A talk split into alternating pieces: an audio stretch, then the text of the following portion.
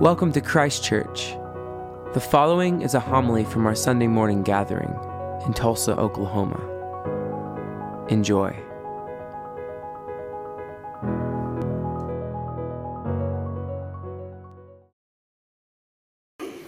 Okay, some audience participation.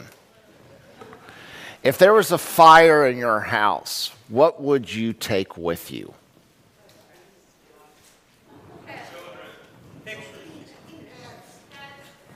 Okay. So you have some sense of like what is most dear and near to you that if you realize you're going to lose a lot of stuff, these are the things that we need to hold on to.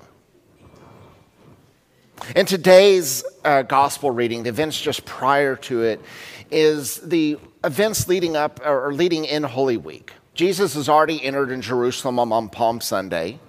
He's been throughout those the time he enters until today's reading criticizing the temple system. Uh, he's described it like a fig tree that will not bear fruit.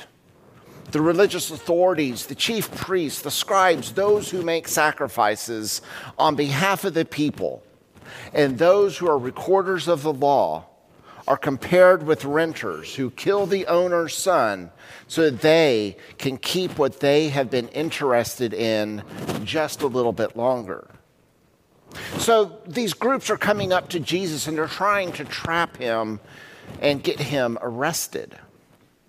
The Pharisees and the Herodians, people who are not allies with one another, the Herodians, by their name, were sort of aligned with the royal family, who a lot of Jews did not think very highly of because they thought that they had sort of given up on their principles in order to support um, a, a king. The Pharisees believed that sort of ritual purity would allow us to sort of stand in opposition to um, the way that Rome has been trying to enter into the Jewish religious system. But yet, these two groups who are not allies come to Jesus and they ask him about his thoughts on paying taxes to the emperor. The Sadducees, another group that comes to him, and they don't believe one of the things that, that Sadducees were known for is they did not believe in the resurrection of the dead like many other Jews did at Jesus' time. And they come and they try to trap Jesus. Okay, Jesus, if you believe in the resurrection of the dead, let's say a woman gets married and her husband dies and she remarries, and that husband dies and she remarries, and that husband's died. Now, tell me, whose husband is this woman going to have in the afterlife? And in the midst of this, an earnest person who has observed all of these attempts to trap Jesus and impressed by Jesus' answers comes and says to him, Jesus, of all of these things, what is the most important?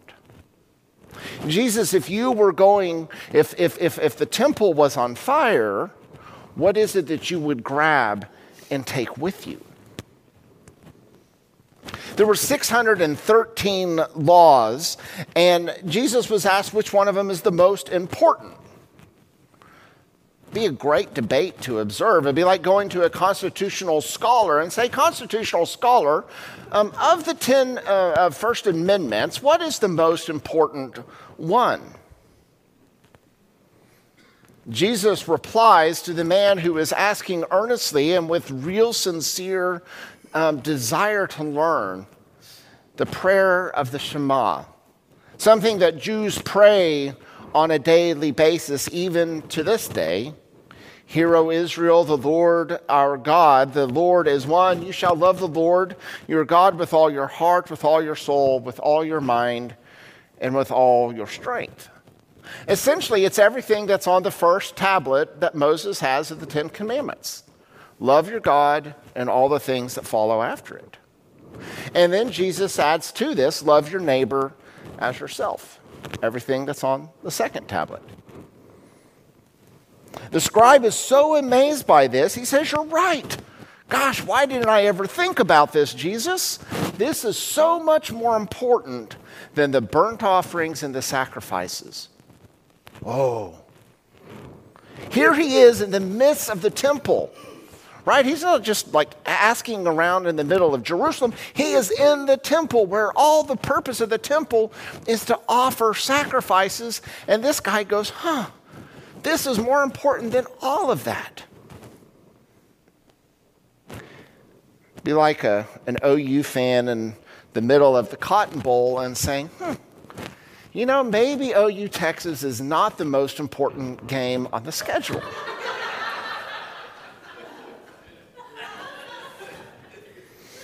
Or an OSU fan walking about at homecoming go, huh, maybe the biggest homecoming is not the most important thing about us. But even so, for the scribe conversing with Jesus in the midst of the temple and surrounded by members of the priestly patri- uh, hierarchy, to state that loving God is worth more than all of the temple sacrifices is a bold statement. The scribe is so close to understanding Jesus' mission because Jesus is about to upend the entire temple system. Go back and read Mark chapter 11 through Mark chapter 13 and see how often Jesus criticizes and undermines the system of the temple, which relied upon constant sacrifices in order to reach holiness. And contrast that with today's epistle reading from Hebrews that Catherine read just a moment ago. When Christ came as a high priest of the good things that have come, then, even, then through the greater imperfect tent, not made with the hands, that is, not of the creation, he entered once and for all into the holy place author says he did not enter with the blood of goats and calves, but with his own blood, obtaining eternal redemption. For if the blood of goats and bulls with the sprinkling of the ashes and heifer sanctifies those who have been defiled so that their flesh is purified, he says, How much more will the blood of Christ, who through the eternal Spirit offered himself without blemish to God, to purify our consciences from dead works to worship the living God. And now, while we won't hear this next week, because next week we're celebrating All Saints Sunday, but this is what the author of Hebrew has to say next week. Christ did not enter a sanctuary made by human hands, a mere copy of the true one. He entered into heaven itself to appear in the presence of God on our behalf nor was it to offer himself again and again and again, as the high priest must do in the holy place year after year with blood that is not his own. For then he would have to suffer again and again since the foundation of the world. But as it is, Jesus has appeared once for all. And after that, the judgment. So Christ, having been offered once to bear the sins of many, will appear a second time. Not to deal with sin, because the author of Hebrews in the New Testament Christian said sin's been dealt with. Sin and death has been defeated forever in Christ Jesus. So Jesus appears a second time not to deal with sin, but to save those and welcome those who are eagerly awaiting him.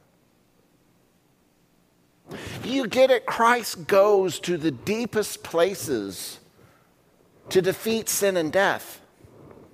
He goes to the place where the biblical writers say is as far away from God as you can imagine. And we sit there and we take that story and we reduce Jesus to a nice guy. Jesus is not always nice in the stories. Jesus turns over tables, he runs money changers away from their place of employment.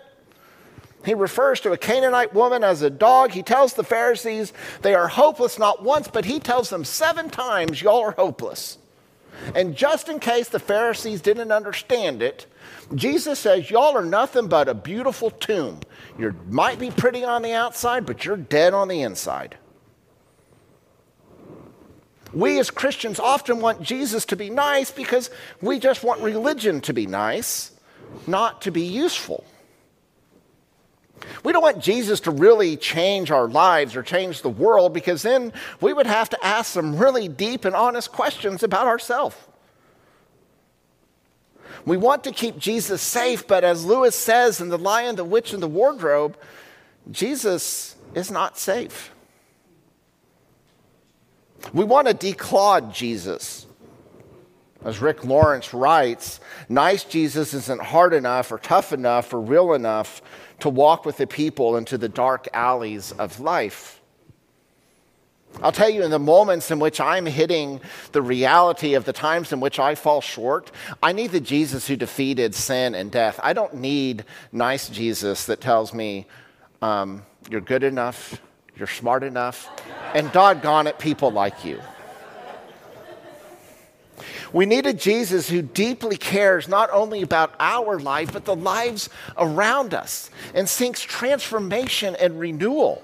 We need a Jesus who cares so much that he was going to the deepest parts of our lives to heal and to change. Amen.